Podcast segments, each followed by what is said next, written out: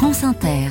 Une étape tout près de Grenoble ce matin dans Esprit d'initiative. Bonjour Cécile Bidot. Bonjour. Vous nous emmenez à Saint-Martin-d'Air découvrir une champignonnière urbaine. La petite entreprise s'appelle Champiloup. Elle a été créée en 2020 par deux jeunes associés âgés aujourd'hui de 27 et 33 ans. Maxime Boniface nous accueille dans l'une des champignonnières en plein milieu du quartier Renaudy.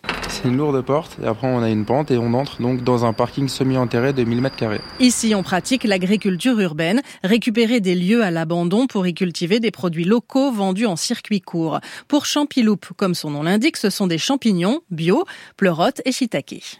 Ça sent le champignon. Ça sent bien bon. Donc sur la gauche, ça va être toute la partie préparation des substrats et ici préparation des commandes. Et après, sur toute la partie droite, c'est la partie fructification des champignons. À chaque salle, son étape, petite visite en accéléré. L'idée, c'est vraiment de reproduire ce qui se passe dans la nature. Donc, on a une salle d'incubation, c'est comme si on était sous terre, et une salle de fructification, comme s'il sortait le bout de son chapeau et qu'il y a la saison automnale et il commence à pousser. Quoi. Là, on est dans un environnement où il fait 15 degrés. Il y a une humidité de 75 à 80%. C'est quoi ça?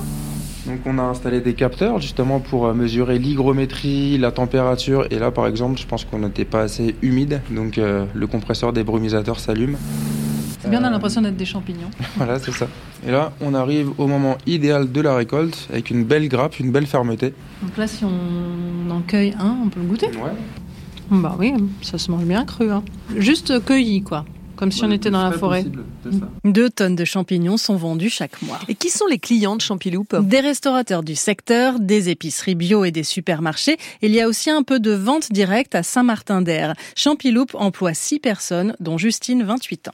Alors je suis en train de découper euh, le pied des pleurotes où il y a la paille pour les mettre en conditionnement dans des barquettes de 2 kilos. Qu'est-ce que ça vous inspire, vous travaillez ici? De se réapproprier l'espace urbain euh, pour euh, notre production alimentaire, euh, du producteur à l'assiette dans un circuit qui est très court. Ouais, ça a du sens. Vous-même, vous les appréciez ces champignons? Oui, je les adore. Ils sont super bons.